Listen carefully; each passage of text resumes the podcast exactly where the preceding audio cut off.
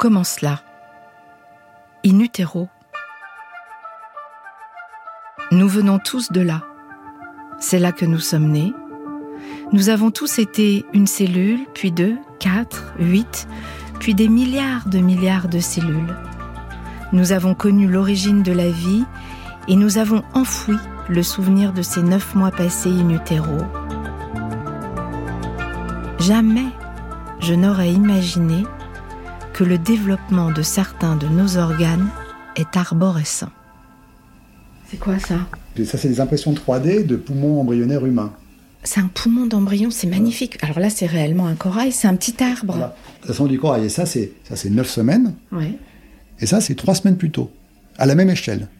Oh, le développement. Voilà. Et là, ça fait, c'est Voilà, minuscule. ça, c'est 6 semaines. Six semaines. Et ça, c'est 9 semaines. Donc ça, c'est comme si on avait une branche de corail. Voilà. Et après, c'est arborisé. Et ce qu'on essaie de comprendre, c'est quelles sont les règles qui contrôlent la formation de ces branches. Comment votre arbre dans les poumons va pousser, comment les branches vont pousser différemment, et puis euh, comment les angles vont se faire, comment ça croît dans l'embryon, et donc comment on passe de ce petit truc-là à un, un poumon qui va faire euh, une surface euh, énorme. C'est fou quand même. Oui, oui. Il y a comme ça plein d'organes dans, dans le corps humain qui vont comme ça se développer en, faisant des branches. Le poumon, la prostate, les glandes salivaires. euh, Ça fait des branches. ça, fait, des- ça commence par un petit truc qui bourgeonne et puis qui va en donner deux bourgeons et puis qui va se brancher, etc. Donc on a plein d'organes branchés comme ça dans, dans le corps. Des glandes lacrymales qui partent d'un tube qui va se diviser une, deux fois, trois fois et puis euh, va, va donner euh, comme ça une structure. On en a plein la tête. Toute la surface de votre tête, il y a des... Vous avez vous produisez de la salive en continu, des sécrétions dans la tête, vous avez des glandes parotides, des glandes sous-linguales, des glandes euh, lacrymales, des glandes, il y en a partout qui sécrètent plein de trucs, et tout ça, c'est pareil, ça commence par une petite cellule qui va donner un petit tube, qui va pousser dans la tête, et puis qui va se diviser, se diviser, se diviser pour occuper l'espace. Alain Chedotal m'a reçu à l'Institut de la Vision à Paris, neurobiologiste du développement, membre de l'Académie des sciences. Sur son bureau, autour de lui, il y a des livres d'embryologie en français et en anglais et des boîtes blanches contenant des modèles d'embryons en 3D. Alain Chedotal est un chercheur passionné par son sujet, généreux et soucieux de partager les dernières découvertes sur le développement de l'embryon avec le plus grand nombre. Il peut parler pendant des heures des migrations, des déplacements ou encore de la mort des cellules. Donc effectivement, il se passe plein de choses dans, dans le cerveau, dans plein d'organes. Il y a comme ça des mouvements de cellules, des intercalations de cellules, des trucs qui se divisent tout le temps. Et puis il y a aussi plein de morts. Euh, vous avez dire des cellules qui meurent? Des messieurs qui meurent dans le cerveau. Vous avez dans certaines régions la moitié des neurones qui vont mourir pendant le développement embryonnaire. Dans toutes les structures du cerveau, vous avez plus de cellules qui sont produites que ce qu'on va avoir dans le cerveau adulte. Et ça, c'est une mort développementale, normale, un processus normal, qui se produit chez tout le monde. On a perdu dans le développement la moitié de nos neurones, et ensuite on n'en perd plus du tout, ou lentement, euh, sauf s'il y avait des, des pathologies comme Alzheimer, Parkinson, etc. Votre quota, votre de neurones, il est fixe. Donc voilà, donc il y a plein de systèmes comme ça. Un exemple très intéressant aussi Ouais. de mort, c'est les doigts. Palmé. Les doigts, quand, quand vos mains et vos pieds poussent, C'est palmé, j'ai vu. c'est a- on voit même pas les doigts. Vous avez en fait une euh, Comme les grenouilles. une grenouille, une grenouille, ça, ça dé- non, c'est pire qu'une grenouille parce qu'une grenouille, on voit comme ses doigts à un moment. Non, vous avez vraiment une, une palette. Vous avez quelque chose de très rond. En fait, ça, ça ressemble un peu à un disque. Un, un moufle. Voilà, un moufle sans pouce. Mais parce que j'ai vu les images. Voilà. Donc vous avez des, des moufles aux pieds, des moufles aux mains, mais sans pouce. Voilà, vous avez oublié de tricoter le pouce. Et en gros, vos doigts, quand ils vont se former, il va y avoir une mort des cellules qui sont entre les doigts. Ouais, d'accord. Et c'est ça qui va donner la forme à la fin. Donc, bien sûr, il y a d'autres processus qui se passent, mais, vous avez besoin qu'il y ait une mort des cellules qui va diviser votre moufle. Là, vous avez, euh, vous allez pousser entre les, doigts et vous allez créer comme ça la forme de ces doigts-là. Ça, c'est vrai pour les pieds, c'est vrai pour les mains. Et, et ça, c'est, ça, c'est vraiment des, molécules qui sont dans la, palette, dans, votre main en développement, qui vont envoyer des signaux qui vont faire en sorte que ça va déclencher comme ça une mort des cellules entre les doigts. Mais ça, on peut le décliner, encore une fois, sur plein, plein, plein de, de, tissus.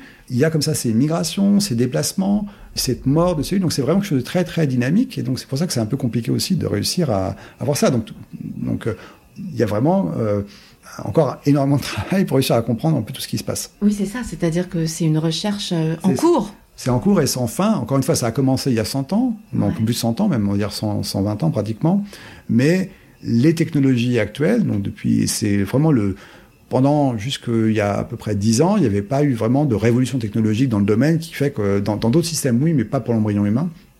Il n'y a pas de technologique simple qui permettrait d'améliorer la compréhension du développement de l'embryon humain. Et depuis 10 ans, même 5 ans, vous avez vraiment un, boom de nouvelles technologies qui permettent vraiment de mieux connaître ce qui se passe chez l'embryon. En 2017, Alain Chédotal a reçu le prix de la recherche INSERM. Son laboratoire a mis au point une technique qui révolutionne la manière d'étudier le développement de l'embryon humain. D'abord, les tissus de l'embryon sont rendus transparents à la lumière. L'anatomie de l'embryon devient alors translucide. On visualise la peau, les nerfs, les vaisseaux, les muscles. Ensuite, on utilise des anticorps fluorescents pour visualiser certaines cellules. Ces anticorps se fixent sur les protéines des cellules. Les cellules vont être alors taguées, elles vont s'illuminer sous l'action d'un laser. Aujourd'hui, cette technique permet de suivre l'évolution des cellules et des organes de l'embryon humain. Elle dévoile la complexité de l'embryon comme jamais auparavant. C'est grâce à cette technique qu'Alain Chédotal peut rendre visible notre bipotentialité. Qu'est-ce que ça veut dire bipotentialité? C'est très simple. Ça veut dire qu'à l'origine, nous sommes indéterminés. Ni homme, ni femme, nous pouvons devenir l'un ou l'autre jusqu'au 38e ou 39e jour de vie in utero. Donc ce qu'on sait, en règle générale, quand vous avez un chromosome X, un chromosome Y, vous serez chez l'adulte un homme, en général. Il y a des exceptions, mais globalement c'est comme ça. Si vous êtes XX, de chromosome X, vous serez une femme, avec des ovaires et, dans l'autre cas, un homme et des testicules. Voilà. Dans le développement embryonnaire, initialement, ces ovaires et ces testicules chez l'homme et chez la femme, la structure qui leur donne naissance est absolument identique. Si vous regardez le système reproducteur d'un embryon qui est XX ou XY, vous êtes incapable de voir une différence. Que ça soit au niveau des organes génitaux ou au niveau de ce qui va plus tard donner les ovaires ou les testicules. C'est absolument identique. Et l'utérus? L'utérus également. Il est présent chez les hommes également au départ. Donc tout est identique absolument. Et on dit même, donc les testicules et les, ovaires, c'est ce qu'on appelle également les gonades. Mm. Ces, ébauches de testicules et d'ovaires, on dit que c'est bipotentiel. Ça peut donner l'un ou l'autre. Aucune différence. Et là, ce qu'on a pu voir en 3D, et, c'est intéressant parce qu'il y a une personne qui travaille sur ça qui m'a dit qu'elle avait pleuré quand elle a vu nos images. Ce qu'on a pu faire ici, c'est qu'on a, a, utilisé un anticorps qui permet de visualiser tout le système reproducteur en développement chez l'embryon. Et là, on est un peu basique, on a coloré ce qui va rester chez un XX en rose et chez un, garçon en bleu. Ce qu'on appelle les canaux de Muller et de Wolf. D'accord. Muller pour les filles et Wolf pour les garçons. Voilà. Et ça, ça a été découvert euh, à la fin du 19e siècle. Ça, ces structures-là, initialement, ça joue un rôle de très précocement dans le développement, ça remplace le rein ça filtre en fait les, choses, ces structures-là. Et puis vous avez une structure euh, qui est à côté de ces systèmes de filtration, qui est cette euh, structure qui va donner plus tard les gonades. Et au départ, dedans, il y a, il n'y a même pas de cellules qui vont être importantes pour la production. Ces cellules, elles vont migrer à l'intérieur plus tard. Donc vous avez en gros les, futurs testicules, futurs ovaires, qui sont équivalents. Et en plus, il n'y a pas dedans les cellules germinales. Elles vont migrer depuis ailleurs pour rentrer dedans. Donc c'est quand même déjà, encore une fois, l'immigration, c'est quelque chose qui est, particulier. Hein. Voilà. Donc là, je vais revenir en arrière. Vous montrez un film. Voilà, vous montrez un film, que ces films-là, ils sont sur Internet, on a, un site où ils peuvent être regardés. Donc là, on est à peu près à six semaines et demie euh, de développement embryonnaire. Cet embryon-là, encore une fois, il a les deux types de canaux. Il a les Muller, les Wolf. euh, encore une fois, qu'il soit XXXY, ça se ressemblera exactement pareil.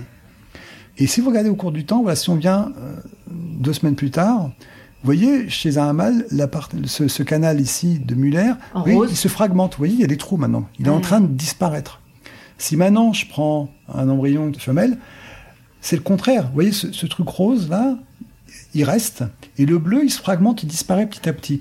Et l'utérus, c'est ça. Il est présent ici au départ. Donc en fait, cette structure-là, il y a un utérus chez, chez l'homme qui va disparaître, se fragmenter, il va rester que ça. Et chez la femme, les trompes de Fallope vont se développer ici, vous allez avoir l'utérus, et puis tout ce qui était euh, le, conduit mâle va disparaître. En deux, trois semaines, vous avez complètement changé. Et au niveau de ces gonades bipotentielles, de ce qui était testicule ovaire, on, on s'en fiche, il y a tout d'un coup quelque chose qui se passe avec chez l'homme un gène particulier qui est porté par euh, chromosome Y, qui s'appelle SRY, qui va déclencher toute une cascade d'événements qui fait que vous allez avoir des testicules. Et chez la femme, ce gène-là, il n'est pas présent. Et euh, il va y avoir euh, une autre cascade qui va se produire, qui va entraîner euh, l'apparition d'ovaires. Et en plus, il va y avoir chez l'homme, notamment, production d'une hormone par les testicules précoces, qui s'appelle l'hormone anti-mullérienne, qui va détruire, jouer un rôle dans la destruction du canal de Muller qui est donc le canal de féminin. féminin qui va disparaître. Mais l'utérus va disparaître. Euh, ça va disparaître, ça. cette, tout, va, tout, va, tout, va, être désintégré. Chez le garçon. Il y a une mort, il y a une mort de ces cellules, encore une fois. C'est ça. Ce que je dis, c'est, c'est, c'est quelque chose qui est constant. Pour remodeler les tissus, vous les déformez, vous faites migrer les cellules, vous, vous faites glisser les cellules sur les unes sur les autres, ou alors vous faites des trous, vous enlevez des choses. À l'écoute d'Alain Chédotal, je comprends que tout est en mouvement, tout est mouvant, et c'est pour cela que c'est si complexe de comprendre le développement d'un embryon et la formation de ses organes.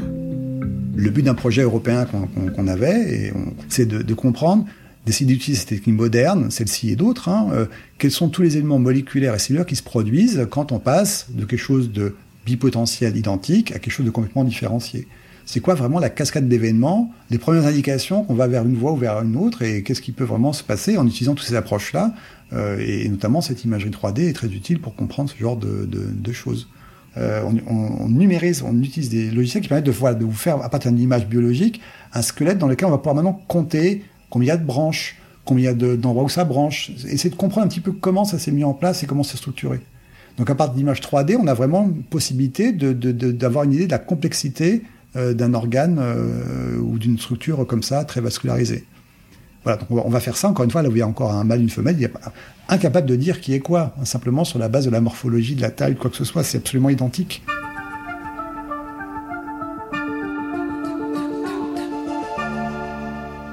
Alain Chédotal a d'abord étudié les cellules qui migrent du nez vers le cerveau.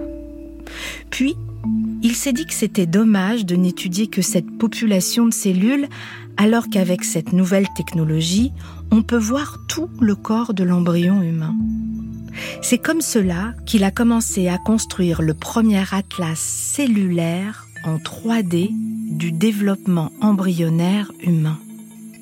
Avec son équipe de recherche et de nombreux collaborateurs, il reconstitue en 3D les données générées grâce à cette technologie révolutionnaire.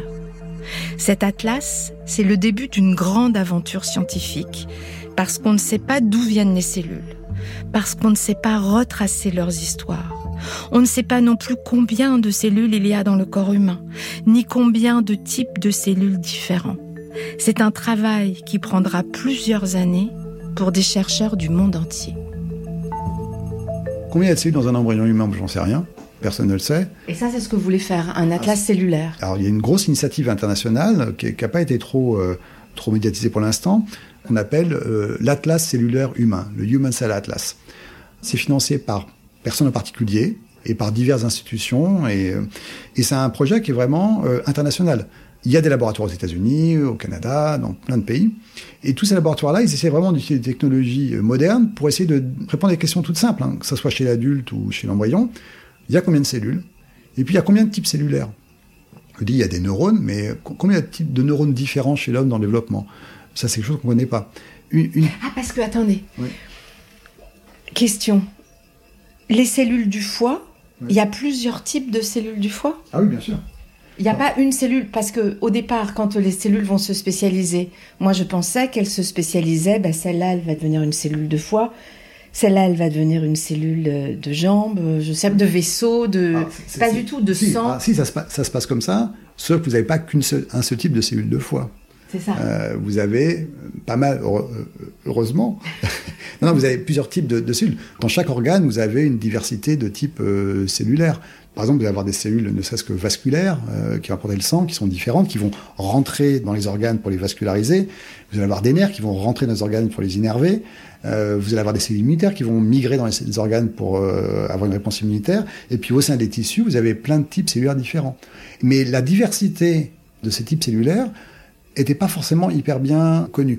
On, savait qu'il y a des différences, bien sûr, mais l'étendue de cette euh, palette de, cellules, la composition des organes, n'était pas forcément très bien connue. Et maintenant, il y a des techniques modernes qui permettent de vraiment connaître exactement la, diversité des types cellulaires. Combien il y a de types de cellules dans n'importe quel organe? Et ça, vous pouvez le faire chez l'adulte, c'est très bien, mais si vous voulez comprendre le développement, les cellules qui étaient là dans le développement, qu'on donnait ces cellules que vous voyez chez l'adulte, elles sont plus présentes chez un adulte. Non, c'est ça. Donc vous pourrez dire, si vous prenez simplement des... Pourquoi elles sont plus présentes? Parce qu'elles sont, elles sont transformées en autre chose. Parce qu'elles se transforment? Alors elles se transforment. Parce que chez l'embryon, par exemple, bah, ma, cellule de, ma, cellule de foie va se transformer bah, en autre chose? vous, vous ressemblez plus à un œuf fécondé.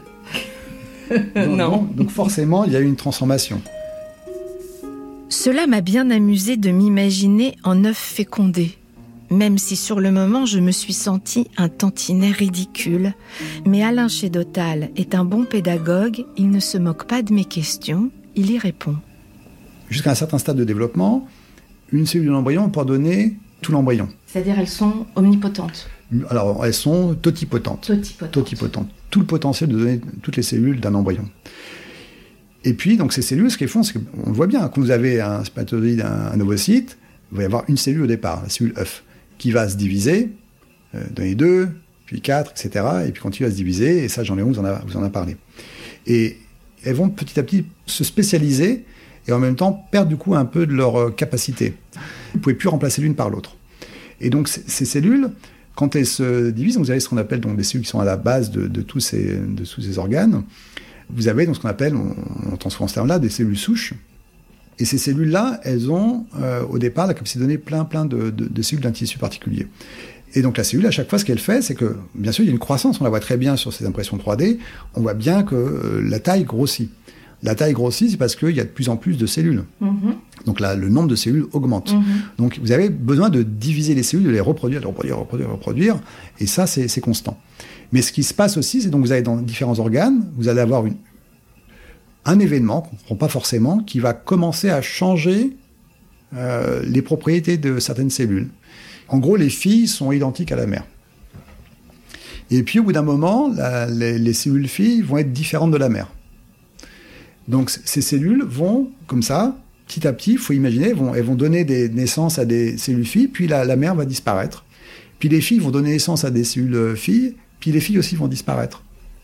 Et donc, si vous voulez comprendre d'où on vient, il faut que vous puissiez remonter à la cellule mère dans un organe particulier. Si on veut comprendre comment le foie s'est mis en place, comment le poumon va se mettre en place, il faut qu'on trouve euh, la première indication que là, on avait un poumon qui commençait à se développer. C'était quoi la cellule mère? C'était quoi ses caractéristiques? Et ça, on le sait pas? Non. Pour que je comprenne mieux ce qu'il me dit, Alain Chédotal a pris l'exemple des poumons de l'embryon. Il me montre sur son ordinateur des images de leur développement. Les poumons ressemblent à du corail, ce sont des architectures arborescentes. Beaucoup d'organes poussent de manière effectivement euh, branchée. Donc ça, ça c'est un exemple, ça c'est un, poumon humain à 5 semaines. Et, on voit ces deux premiers bourgeons qui se mettent en place. Vous avez vraiment les deux branches, les deux premières branches, qui vont sortir comme ça de votre euh, œsophage, et puis ils vont former deux branches comme ça, euh, une à droite, une à gauche. Et ça, ça va par l'extrémité se diviser. Et donc ça, oui, c'est un peu compliqué. C'est le type d'analyse qu'on est obligé de faire pour arriver d'une image brute, ce que vous avez vu, à arriver. En fait, ce qu'on veut créer là, c'est un, euh, arbre phylogénétique. Dire quel est le, votre grand-mère, arrière, arrière-grand-mère était là, ça a donné tout ça, ces divisions. Chaque division, c'est. Euh, Quelle est l'arrière-grand-mère du poumon Et comment on peut reconstituer le nombre de divisions de chaque branche, les, à quel âge c'était, quels étaient les angles de ces divisions-là? Et donc ça, ça nécessite d'avoir des données 3D qui soient précises. Mais là, je comprends. Quand vous me montrez un arbre généalogique. Oui. Et surtout, c'est connecté. L'ancêtre, quoi. Oui, parce que c'est connecté. Ça, l'avantage d'un organe comme ça, et beaucoup d'organes branchés, c'est qu'il y a un premier moment, il y a quelque chose qui apparaît une branche qui se forme, puis une autre branche. Et donc, si on, sait que euh, plus on est proche de l'extrémité, euh, enfin de la surface, euh, plus on est récent. Et on peut comme ça revenir en arrière pour comprendre ce qui s'est passé. Parce que là, c'est un organe où tout est connecté. Il y a des tubes, il y a des canaux. Il n'y a pas eu de déplacement de ces cellules. Donc on est capable, heureusement, elles sont nées à un endroit. Et, elles y sont restées pour les poumons. Voilà, c'est resté là. Et donc on peut retracer l'histoire en remontant jusqu'à la place initiale. Oui, en fait, c'est ça. Vous faites de la généalogie d'organes. On fait euh, absolument ça. Et, vous voyez, et, ça, pour le poumon, il y a ça dans plein d'organes euh, différents. Si Alain Chédotal veut faire un atlas en 3D du développement de l'embryon humain, c'est aussi parce que cela va permettre de comprendre certaines pathologies et anomalies du développement, et peut-être même à terme de reconstituer certaines cellules ou même certains organes. Il y a donc un, chercheur japonais, Yamanaka, qui a obtenu le prix Nobel il y a quelques années, qui a montré qu'il pouvait prendre des cellules de la peau chez un, adulte, et puis il va modifier quelques gènes, et cellules de la peau, en rajoutant quelques gènes dedans qui n'étaient plus présents, il va les faire revenir en arrière. Il va les, rajeunir et les faire revenir à un état fondamental, si on peut dire, à un état où être capable de proliférer et donner n'importe quoi. Et donc ce qu'il a montré, simplement prendre les cellules de la peau, vous rajoutez ces molécules dedans, ces quelques gènes, quatre gènes uniquement. Et là, elles deviennent capables de, créer un individu entier. Entier? Entier. Oui, oui, vous pouvez créer euh, une souris entière à partir d'une cellule de la peau. Pas pour rien qu'il ait le prix Nobel, hein, c'est quand même une découverte vraiment, euh, vraiment majeure. Hein. Euh, non, non, non, il était, c'est quand même très impressionnant. Il était posé en même temps que moi. et ça, il l'a fait il y a plus de dix ans. Donc, non, non, chapeau. Et ça, c'est intéressant vraiment pour modéliser des maladies du développement. Encore une fois, on ne peut pas accéder facilement à des prélèvements humains. Et du coup, là, vous prenez celui de la peau. De la peau, ça peut être aussi des cellules qui sont dans la vessie, qu'on récupère, dans l'urine, ça suffit. On va leur rajouter les gènes, on va faire un petit cocktail, une petite sauce avec ça. Les cellules vont pouvoir se diviser. Et puis, en rajoutant différentes molécules, on va les faire orienter vers telle et telle voie de différenciation. Maintenant, il y a des gens qui ont fait ça, vraiment, c'est de la cuisine. Vous prenez les cellules, vous rajoutez, euh, tiens, je vais rajouter ça, et elle va donner plutôt un neurone, je vais rajouter ça, elle va donner plutôt du foie. C'est vraiment comme ça que ça se passe. Hein. Ce que vous êtes en train de me dire, c'est qu'avec une cellule d'un organe, on peut reconstituer toutes les cellules qu'on avait à l'origine. C'est ça? Voilà. On a du mal encore à faire, ça commence à se faire, c'est les cellules de la reproduction, les gamètes. Ah. Ce qui serait important pour les personnes qui ont des, problèmes de reproduction euh, avec une de stérilité, où vous n'avez pas assez de spermatozoïdes, si on pouvait leur prendre cellules de la peau, enfin les spermatozoïdes, ils se reproduisent. Ça, c'est pas encore très au point. En revanche, on est capable de produire des cellules de l'œil, de la rétine. Donc en gros, l'idée, c'est que vous avez ces cellules euh, que vous avez prises dans la peau elles vont être capables de donner n'importe quel organe. Mais on a besoin de savoir si cet organe il est normal et est-ce que la séquence de développement aussi est normale. Donc si vous ne savez pas comment un organe s'est développé dans un embryon in situ, de dire ah regardez, ça ressemble à un cerveau, c'est ce qu'on appelle les organoïdes, ça va ressembler à un petit cerveau dans une boîte, et les gens vont dire ah ça c'est miraculeux, on va pouvoir peut-être transplanter ça, euh, isoler des cellules et faire ce qu'on veut avec c'est très bien, sauf qu'on ne sait pas vraiment si ces lois sont complètement normales ou pas. Vous avez besoin de savoir exactement c'est quoi le développement, par quoi on est passé là, est-ce que la séquence de développement était la même, ou est-ce que vous avez chanté une partie, qu'en gros vous avez un truc qui ressemble, mais qui n'est pas exactement pareil? Et du coup, si on vous le transplante, euh, ça sera quoi les conséquences à long terme? Donc, si on comprend bien toutes les phases du développement, exactement par quoi sont passées les cellules au cours du développement, on pourra dire, ah ben non, votre organoïde, là, il n'est pas forcément parfait. Euh, la recette, ça ressemble à la fin à, un cake, là, mais c'est pas le bon. Voilà, c'est à peu près ça. Et, donc, c'est pour ça que c'est important d'avoir cette référence, cet atlas de référence qui va donner, voilà, c'est comme ça que ça se passe dans le développement, c'est comme ça que sont les cellules chez l'adulte, et, comment on peut faire en sorte, si on veut faire réparer des organes, de le faire. Mais ça vous montre un peu le, potentiel de ce genre de travaux-là. Mais là, vous parlez d'immortalité.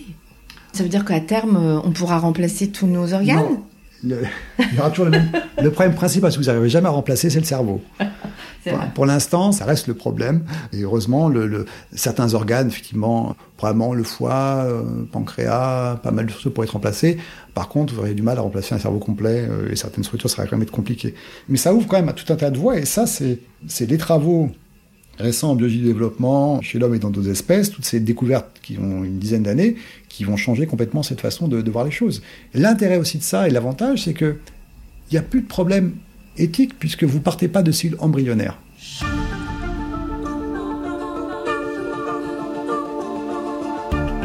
Je n'oublierai pas cette rencontre avec Alain chez Dotal. Jamais je n'aurais imaginé que nos cellules peuvent remonter le temps. Dans l'épisode suivant d'Inutero, nous serons avec l'échographiste François Farge. Il sera question d'un embryon qui se balance et d'un fœtus qui joue au ballon, et tout ça in utero.